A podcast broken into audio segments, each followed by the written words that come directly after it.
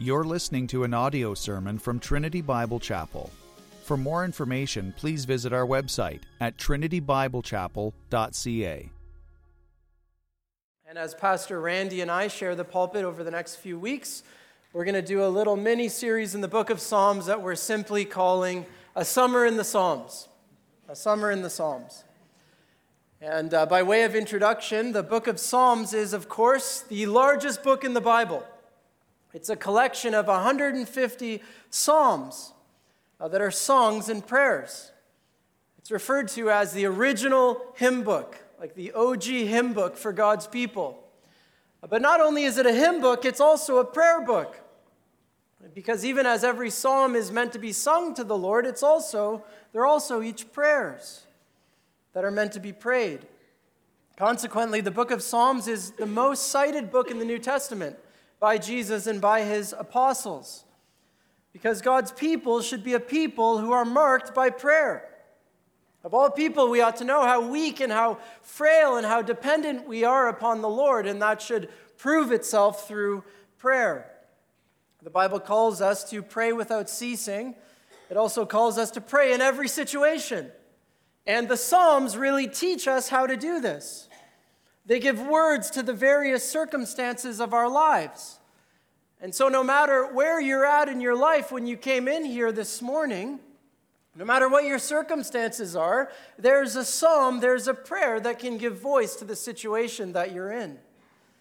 There are prayers of confidence, prayers of praise, prayers of wisdom, prayers of thanksgiving, prayers of enthronement, and prayers of lament. And the psalm we're looking at today in Psalm 71 is a prayer of lament, a psalm of lament. It has some statements of confidence and of praise in it, but really at its core, it's a lament psalm. We don't know for certain who the author is of Psalm 71. Some speculate that it's David. Uh, some believe that Psalm 71 is actually to be a continuation of Psalm 70 and there's some textual justification for this, but at the end of the day, we don't actually know who wrote the psalm for certain, and so I'll just refer to the author as the psalmist.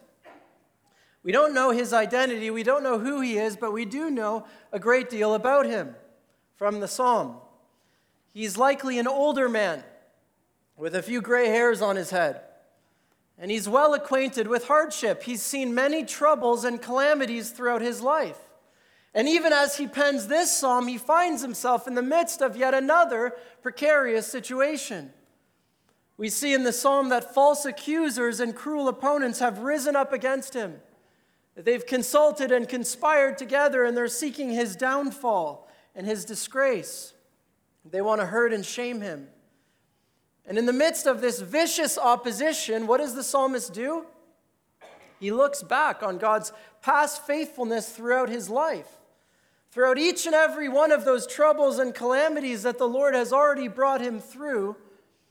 And as he does that, as he remembers how time and time again God has proven him to be a, God has proven to be a rock and a fortress and a refuge, as he looks back on God's faithfulness, he finds strength and he finds confidence to persevere in the midst of his current trouble. And this confidence and strength, of course, is not found in his aging body, but it's found in his faithful God. He knows that if God was faithful then, then surely God will be faithful now. And so we're going to look at the first half of Psalm 71, verses 1 to 13.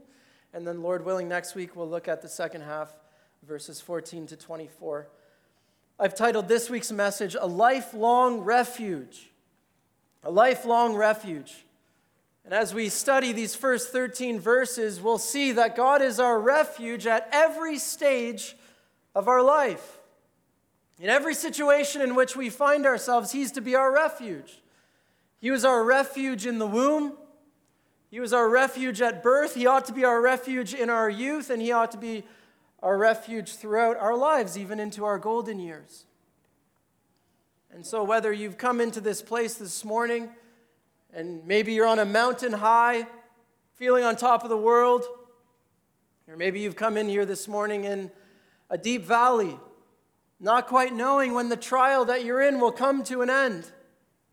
And whether there's peace and ease and comfort in your life right now, or whether you're in the midst of trouble and opposition.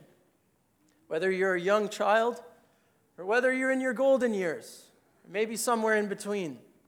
Wherever you're at this morning, the reality is that every one of us ought to learn to make God our continual lifelong refuge. We ought to learn to take refuge in Him. And so I'll read the entirety of Psalm 71, and then I'll pray, and we'll just look at the first 13 verses today. But I'll read the whole thing for you now. In you, O Lord, do I take refuge. Let me never be put to shame. In your righteousness, deliver me and rescue me. Incline your ear to me and save me. Be to me a rock of refuge to which I may continually come. You have given the command to save me, for you are my rock and my fortress. Rescue me, O my God, from the hand of the wicked, from the grasp of the unjust and cruel man. For you, O Lord, are my hope, my trust, O Lord, from my youth. Upon you I have leaned from before my birth. You are he who took me from my mother's womb. My praise is continually of you. I have been a, as a portent to many, but you are my strong refuge. My mouth is filled with your praise and with your glory all the day. Do not cast me off in the time of old age. Forsake me not when my strength is spent. For my enemies speak concerning me. Those who watch for my life consult together and say, God has forsaken him. Pursue and seize him, for there is none to deliver him. O God, be not far from me. O my God, make haste to help me. May my accusers be put to shame and consumed. With scorn and disgrace may they be covered who seek my hurt. But I will hope continually and will praise you yet more and more. My mouth will tell of your righteous acts and your deeds of salvation all the day, for their number is past my knowledge. With the mighty deeds of the Lord God I will come.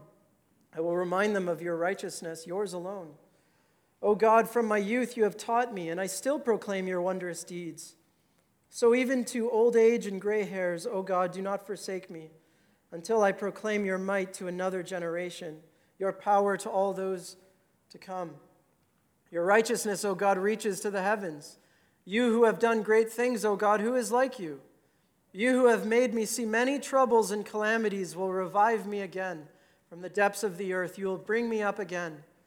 You will increase my greatness and comfort me again. I will also praise you with the harp for your faithfulness, O my God. I will sing praises to you with the lyre, O Holy One of Israel. My lips will shout for joy when I sing praises to you, my soul also, which you have redeemed. And my tongue will talk of your righteous help all the day long. For they have been put to shame and disappointed who sought to do me hurt. Let's pray. Father, we thank you this morning that we can open your holy, inerrant, and inspired word and hear from you today. We pray that you would speak to us by your word, that every word that proceeds from my mouth would be anointed by your Holy Spirit, and that as your word goes forth, it would go forth in power. Lord, we pray for the lost to be saved, to find refuge in Jesus Christ. We pray for the saved to be sanctified and strengthened in their faith, and we pray for Christ to be made much of through your preached word this morning. And it's in Christ's name we pray. Amen. So, as I already mentioned, as should be obvious from just a surface reading of this psalm, the psalmist finds himself in a desperate situation. One of those situations in life that causes you to take a step back and take stock on your life and reflect over what's transpired. Look back and consider uh, what his current situation means for his future. Uh, maybe you found yourself in a similar situation before, one that causes you to kind of reflect on the entirety of your life, all that God has brought you through. And in this first half of this psalm, as the psalmist does that, as he considers his own difficult situation and he reminds himself of God's past faithfulness, we see three truths about God, each of which require a response. Okay, three truths about God, each of which require a response. Here's the first one. Number one the Lord is our ever present refuge. Come to him. The Lord is our ever present refuge. Come to him. A refuge, of, of course, is a place of shelter, a place of safety and security in the midst of trouble or a storm. And so, several times throughout this psalm, the Lord is referred to as a refuge. But the way that the psalmist does so refers to the Lord as a refuge in verse 1 is rather interesting. He writes, In you, O Lord, do I take refuge. Let me never be put to shame. If you look down to verse 3, he refers to the Lord as a rock of refuge. In verse 7, as a strong refuge. And throughout many Psalms, the Lord is referred to as a refuge. A refuge in the noun form, the Lord is a refuge. But here in verse 1, the psalmist doesn't emphasize that God is a refuge, but rather that he needs to take refuge in him. And so he uses the verb form of refuge. I think this teaches us something simple and obvious, yet profound. God is our refuge, and yet, in order for him to actually be our refuge, we must take refuge in him. We have to come to him and take shelter in him. It's not as though in the midst of a trial or a difficult situation, you can sit back in your La-Z-Boy and just expect the Lord to bring you through it. Expect the Lord to be your refuge. It involves some effort and some volition on our part. Simply put, a refuge is not a refuge unless we take refuge in it. And so, if we find ourselves in the middle of a gale force 12 storm, from my research, that's the most powerful storm you can find yourself in the midst of a gale force 12 storm, a massive hurricane. And we know of a secure shelter that will keep us safe from the storm no matter what. It doesn't actually become a refuge for us unless we actually take refuge in it. If we simply have knowledge of the shelter's existence, but we don't do anything with that knowledge and we don't enter into it, it's not a refuge for us. If we stand outside of it, but we fail to enter into it in the midst of the storm, then it's not a refuge. We must come to it and actually enter into it for it to be our refuge. We must actively take refuge in it. And so it is with God. The psalmist takes refuge in him. Verse 2 in your, in your righteousness, deliver me and rescue me. Incline your ear to me and save me. And so, here, very early on in the psalm, in verse 2, we see that the psalmist is in a desperate situation. This is a cry of desperation. It speaks to the nature of the peril in which the psalmist finds himself. There are four requests of God in this first or in the second verse. Deliver, rescue, incline your ear, save. Deliver, rescue, incline your ear, save. He knows God is his only hope of deliverance, that only God can rescue him. If you skip down to verse 4, he repeats himself, and we'll also see the first clue as to what the nature of his situation is. Verse 4 Rescue me, O my God, from the hand of the wicked, from the grasp of the unjust and cruel man. We see that wicked and unjust and cruel men have risen up against him, and he finds himself in their hands, in their grasp. And we'll learn more about the nature of their opposition later in the passage, but for now I want to focus on how the psalmist repeatedly asks and requests the Lord for rescue. Verse 2 Deliver, rescue, save. Verse 4 Rescue me, O my God. It's important to note. We know that God is sovereign over the trials of our lives. We know that He has something for us in the storm, that He's going to use our trials and our sufferings for our good. Uh, but we also know from this psalm that it's normal and it's good and it's right to ask for deliverance from those very trials. That even though the Lord can use our trials for good, we aren't supposed to desire troubles or trials. We aren't supposed to desire suffering. We don't relish in hardship. And so the psalmist here prays for rescue. He prays for the trial to end. And I want to note as well that I don't see any caveats or qualifications to his prayer along the lines of, If it be your will, O Lord. Not that there's anything wrong necessarily with praying that, but it's, it's not necessary. He simply prays for rescue. Rescue me, Lord, rescue me. Christian, whatever trial you may find yourself in the midst of, whatever hardship you may be enduring right now, know that it's okay to pray for deliverance. And it's okay to regularly and frequently and persistently pray for deliverance. It's okay to fervently cry out to God for rescue. I say that because I think sometimes as Christians we're hesitant to do so. Because we know that God's sovereign over the trial and He must have brought it into our life for a reason. We know what the Bible teaches us about our trials, right? We're to consider it joy. when we experience trials of many times, and so we ought to learn to rejoice in our trials. But sometimes, because we know all of this to be true, we're maybe hesitant to pray for deliverance and for rescue, thinking that it's more spiritual to simply embrace it without praying for rescue. Uh, but this isn't the example of the psalmist here. He begs the Lord for rescue. This is normal and biblical uh, to do so, to pray for deliverance. Pray for rescue, pray for healing. You're not somehow less spiritual if you do so. That's what I'm trying to say. In fact, praying for deliverance is in keeping with the Psalms. Jesus even prayed in the Garden of Gethsemane if it be possible, let this cup pass from me. So it's okay to pray for rescue. Well, let's consider one more verse before moving on to the next point. Verse 3. Be to me a rock of refuge to which I may continually come. You have given the command to save me, for you are my rock and my fortress. Uh, the first three verses of this psalm, verses 1 to 3, are almost identical to Psalm 31, verses 1 to 3. There's a couple small variations, but they're very similar. In fact, the, entire, the entirety of this psalm is really references to earlier psalms in the Psalter.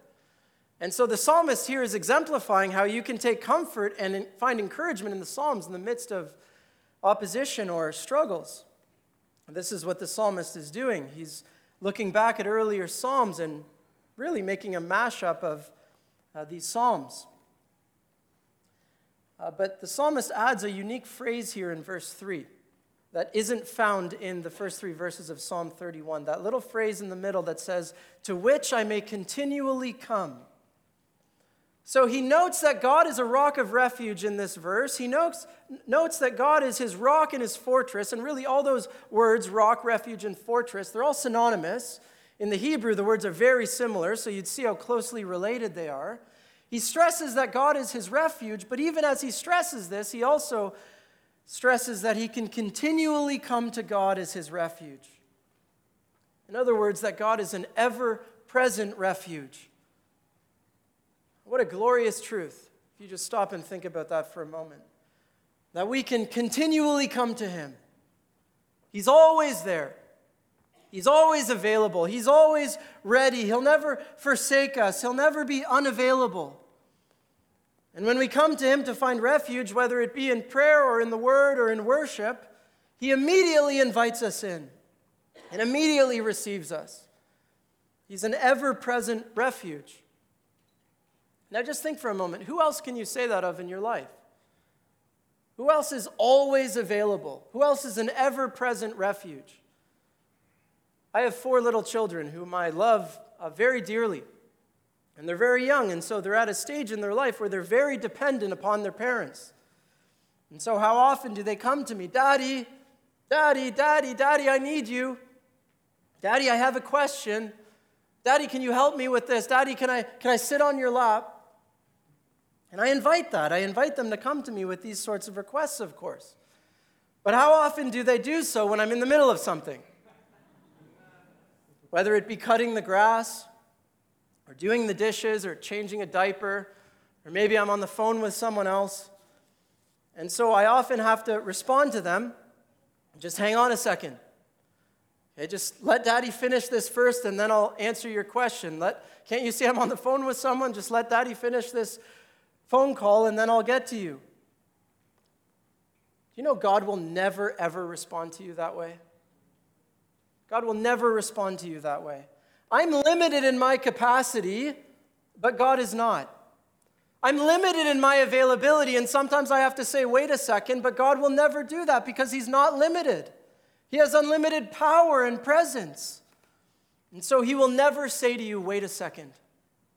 He will never say that. He will always be available, always ready. He will care for you immediately. He will not delay. And so, as you come to God, you may not find immediate deliverance, that's not what I'm saying, but you will find immediate refuge.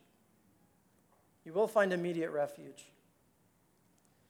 Now, during the past couple of years, there have been many challenges that we've all faced.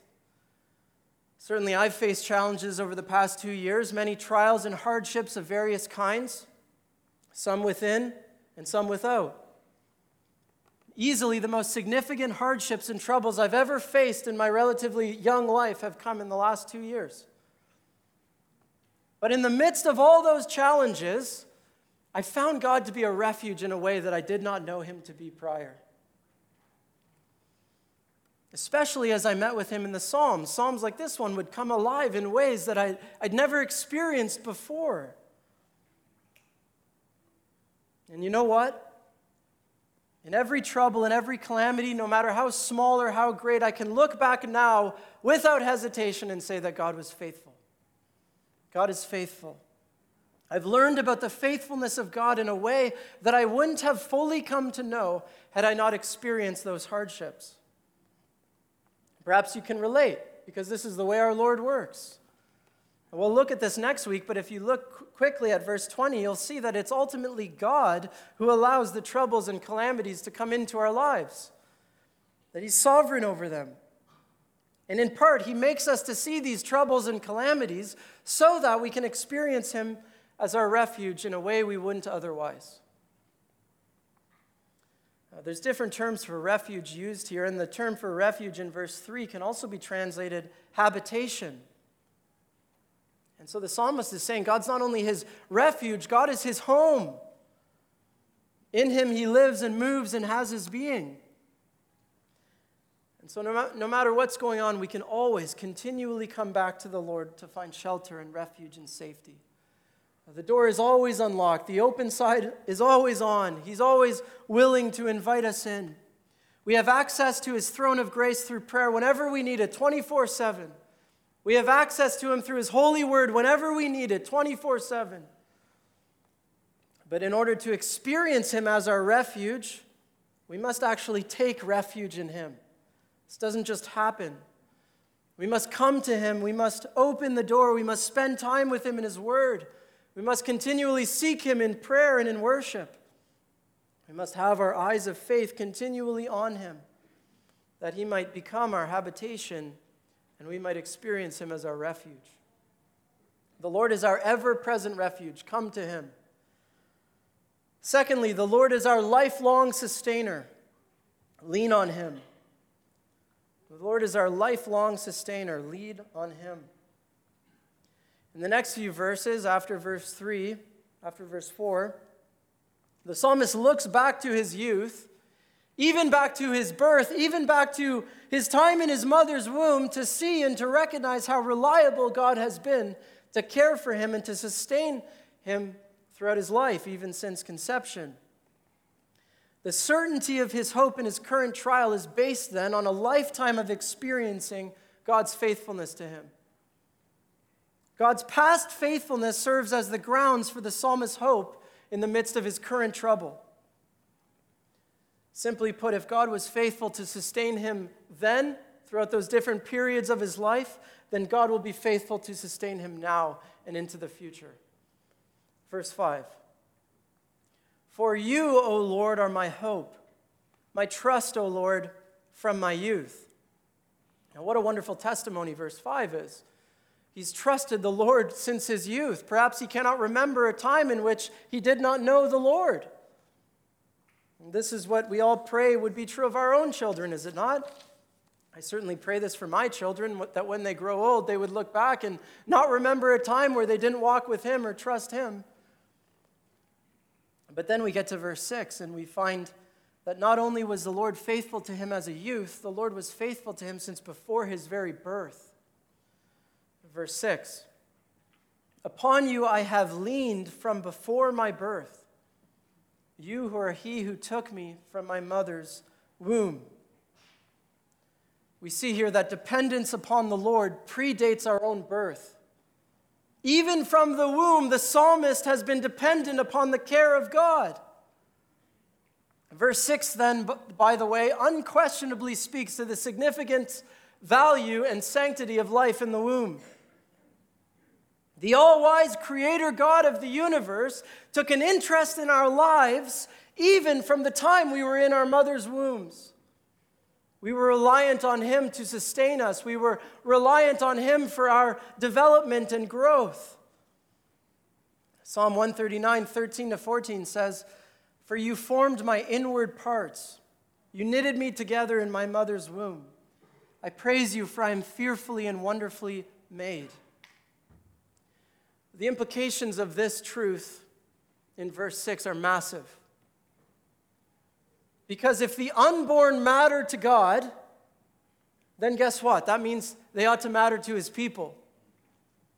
They should matter to us. If they are precious to him, then they ought to be precious to us. If God works to sustain and to protect life in the womb, then so also must we.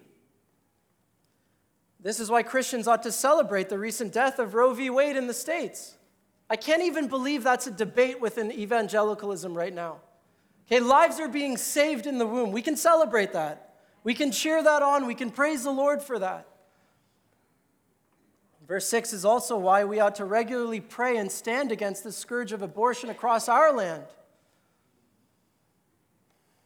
As Pastor Jacob has previously said, we live in a time of peak Canadian decadence. In other words, there's never been a time where sin has been this rampant, where rebellion has been this rampant in our country as it is right now. And we need not look very far to see it the proliferation and increasingly rampant use of pornography in our land, the sexualization of just about everything, the rapid advancement of the LGBT agenda and transgenderism and how it's being so intentionally thrust upon our children's generation, whether it be through public schooling or through kids' television programs or through the books that's offered to them at the local library. I can't even watch an NBA game without it being shoved down my throat in the commercials. How about this example the suspension of charter rights over the past two years, basic human rights being put aside? And on and on the list goes. But the pinnacle of it all, of all this decadence, is the nearly four million little lives that have been torn apart in their mother's wombs over the past few decades in our country. And the worst part is, most people don't even think twice. It's not even a discussion, it's not even up for debate here north of the border. That ought to grieve our hearts because it grieves His heart. Christian, make no mistake, God cares about life in the womb. The psalmist reminds us of this in verse 6. In fact, when it says there, You are he who took me from my mother's womb, the language here is almost describing the Lord as the one who delivered the baby, as though he was the midwife who was lovingly there cutting the umbilical cord. We were dependent upon the Lord before we even took our first breath. Did you know that a baby's heart can start beating as early as five weeks in utero?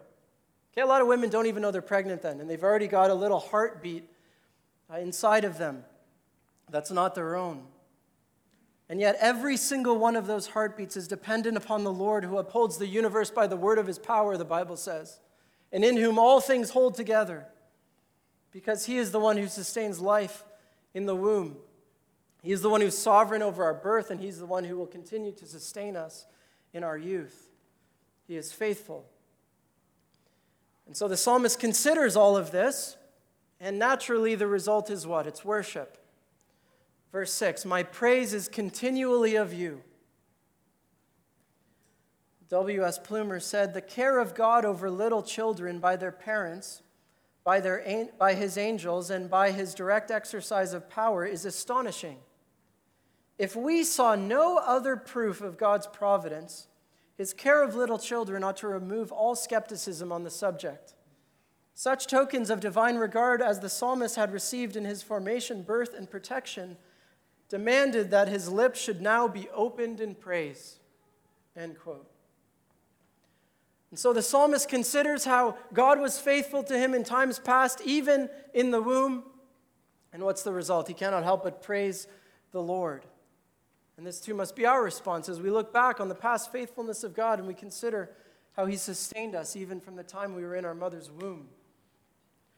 And for us as Christians, we have all the more reason to worship and to praise him as we think back on the Lord's past faithfulness to us, because not only was he faithful to sustain us in the womb, but before the foundations of the world were ever laid, it said he chose us, that we were on his heart, that we had to lean on his sovereignty in a sense. We were dependent upon his mercy. And so, how could we not but praise him continually, as the psalmist does here? Let's continue. Verse 7. He says, I have been a, as a portent to many, but you are my strong refuge. Now, that's an interesting word there, portent. I didn't know what that was uh, prior to studying it this week. It means an ominous sign or warning. So think of it as an example of what not to be like. Son, don't be like that person. That's a portent, an ominous sign. The word is used actually in Deuteronomy 28, verse 46. It's, it's translated as sign there, but it's the same Hebrew word for portent.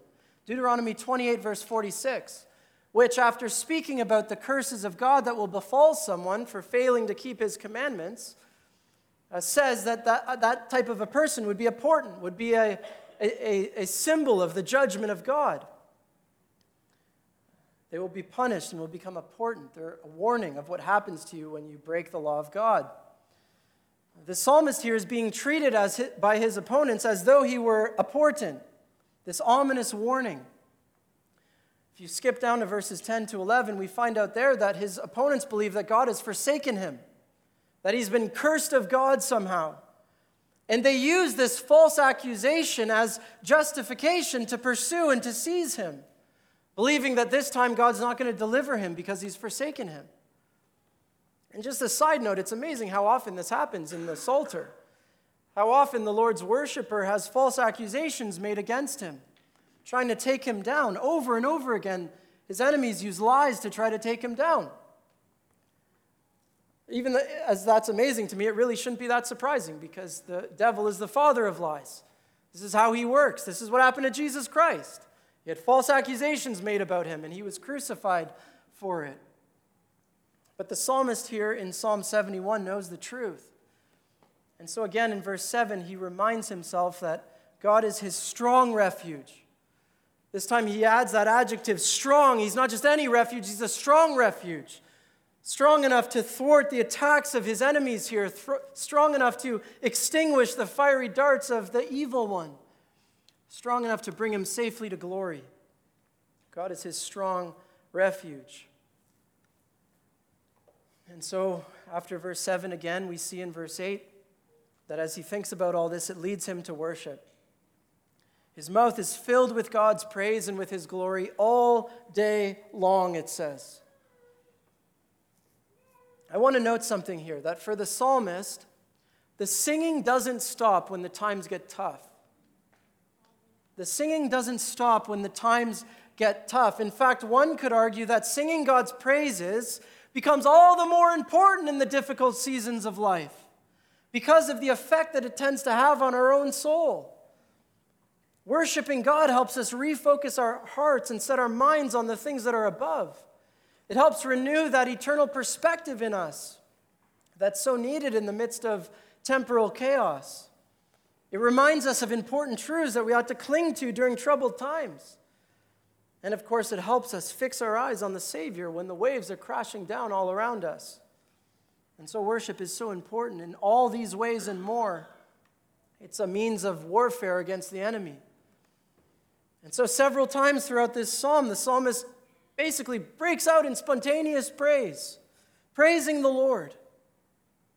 And I believe it's in doing that, it's in turning to the Lord in worship that he's taking refuge in Him. That there's a link here between taking refuge in the Lord and worshiping Him. One is part of the other. In other words, if worship ceases, there will be no refuge. Now let's look at verse 9. Now, this is the verse in our, uh, in our psalm that the title is, the psalm is titled after.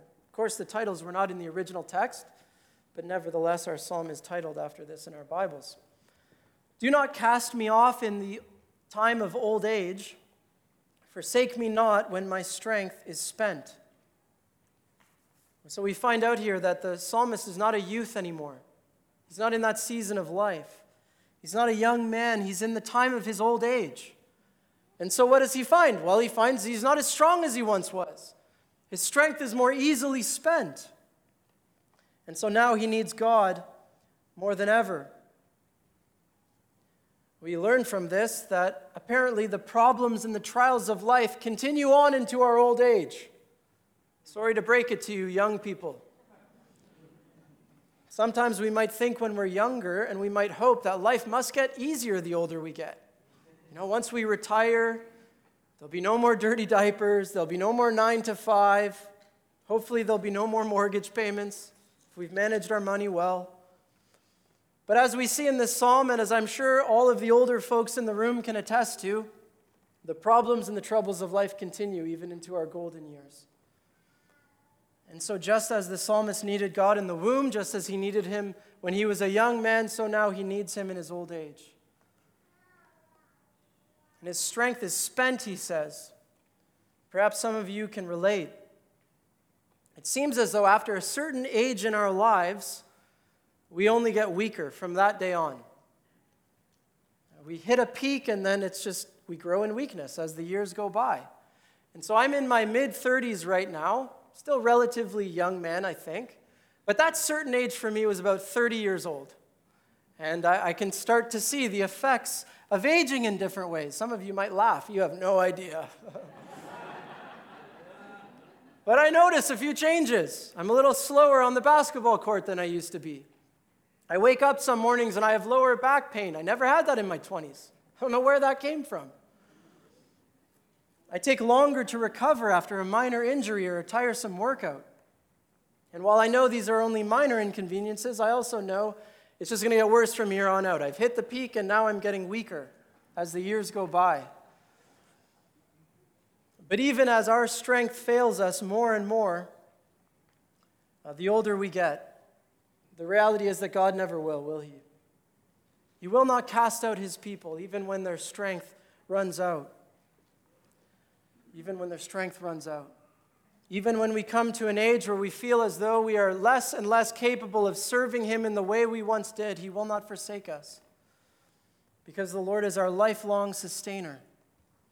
And so, whether you're here and you're a child, or you're a youth, or you're a young adult, or you're in your middle ages, or you're in your golden years, it doesn't matter. Really, all of us are weak apart from the Lord. And so, we are all wholly dependent upon the Lord to sustain us, just as we were in the womb.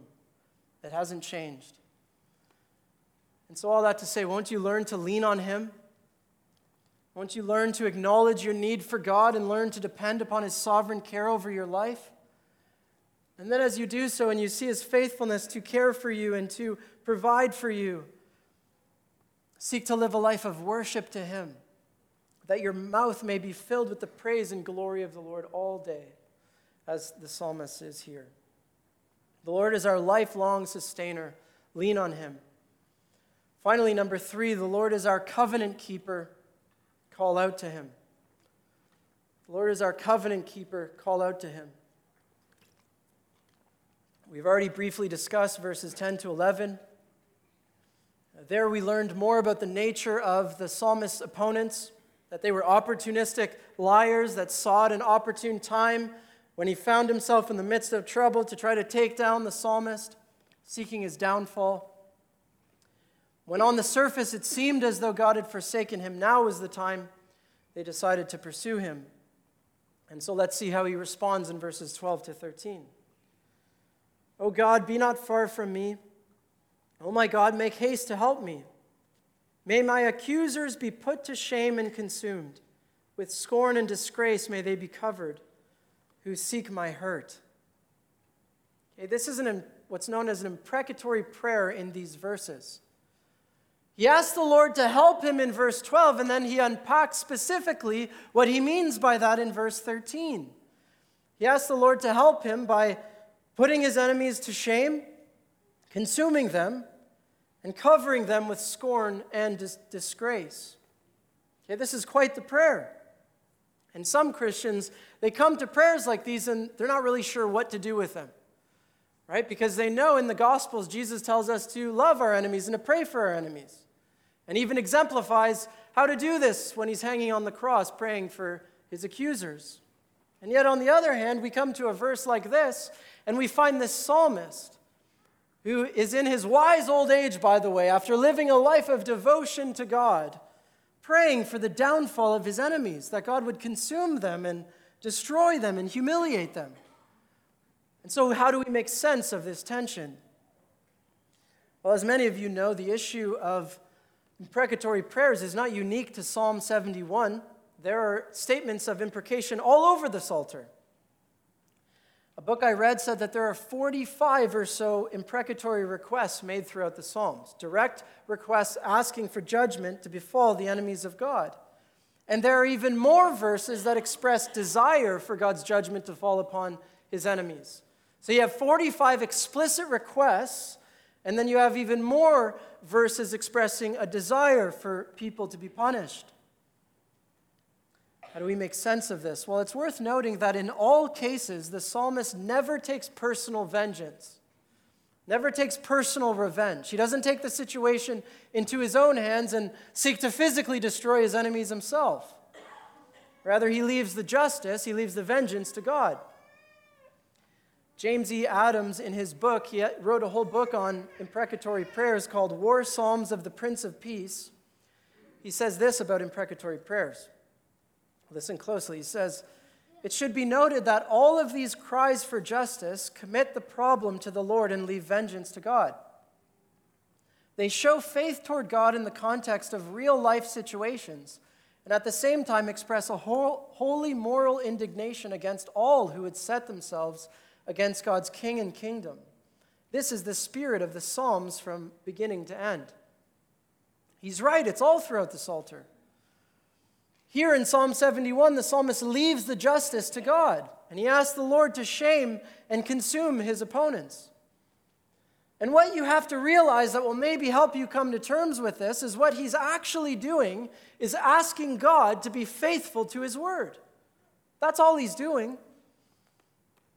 I've already noted a connection to the passage in Deuteronomy 28 with the use of that word portent in verse 7. It harkens back to Deuteronomy 28, verse 46 which speaks of those on whom the judgments and curses of God will fall for breaking his covenant.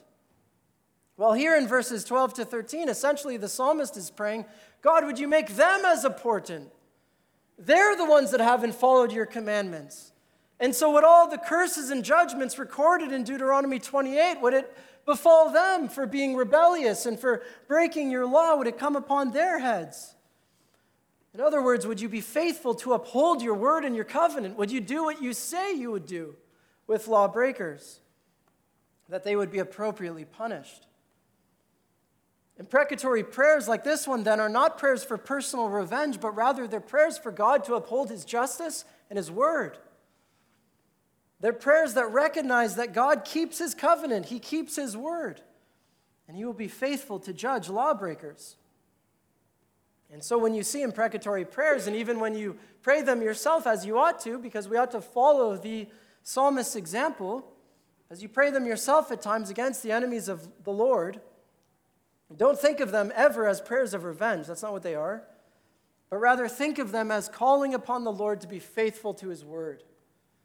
Think of them as calling the Lord to be just and to punish those who break his law. When people rise up against you to falsely accuse you or to persecute you for your faith, or when you kind of zoom out and just look at all that's going on in the world, the blatant rebellion and hatred for God, and you see all the injustice, remember the Word of God that God's justice will never fail, that He will not let sin go unpunished, that every single sin will be dealt with either on the cross or on Judgment Day, and that God will even bring about earthly consequences for people's sin in this life at times. Remember that and take heart in that. And then cry out to God for justice. Cry out for Him to uphold His word. And then as you do so, rest assured He will.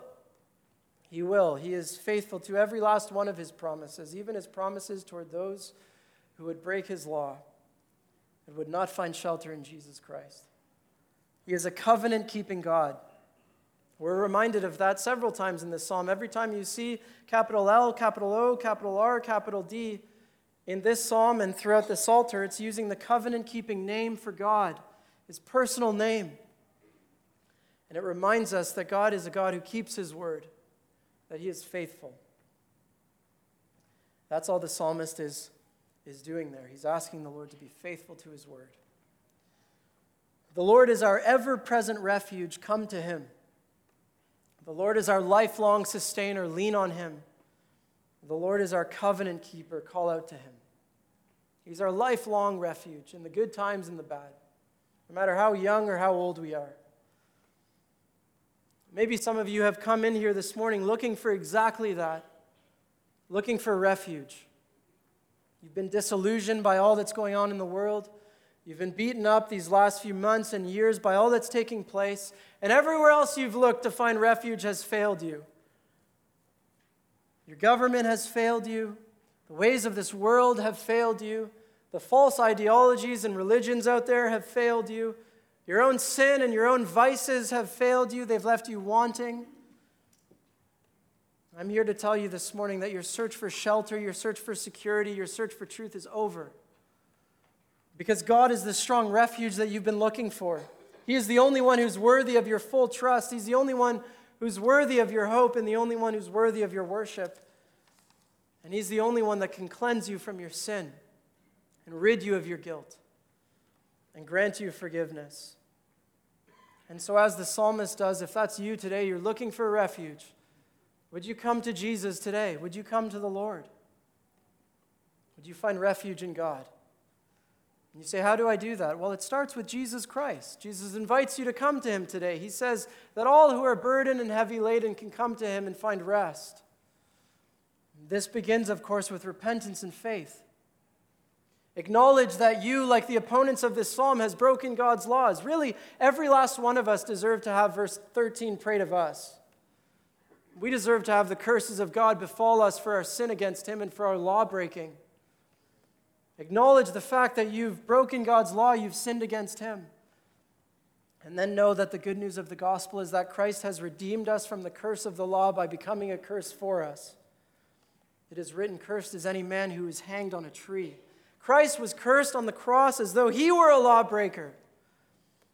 He bore our sin and our guilt in our place. The righteous died for the unrighteous. And then, of course, on the third day, he was raised from the dead. And if you come to him through repentance and faith this morning, you can find refuge from the wrath of God. And then throughout your life, you'll find refuge from the storms of this world. And so I invite you to come to him today. He's the only answer. There's no other answer. He's it. And for the rest of us, may we learn to continually take refuge in God each and every day, as the psalmist does in this psalm. May the grounds for our continued hope in this world be the past faithfulness of God that we've experienced throughout our lives, even from the time we were in our mother's wombs. He's been faithful to us in ways we don't even know, since before we were even born. And if He was faithful to us then, we can believe in faith, He's going to be faithful to us now and in the future. So that means we don't have to worry about tomorrow. We don't have to fret about our circumstances. Rather, we can simply come to the Lord and lean on Him and cry out to Him and take refuge in Him, whether we're young or whether we're old, and praise Him continually, knowing that in one way or another, deliverance is coming.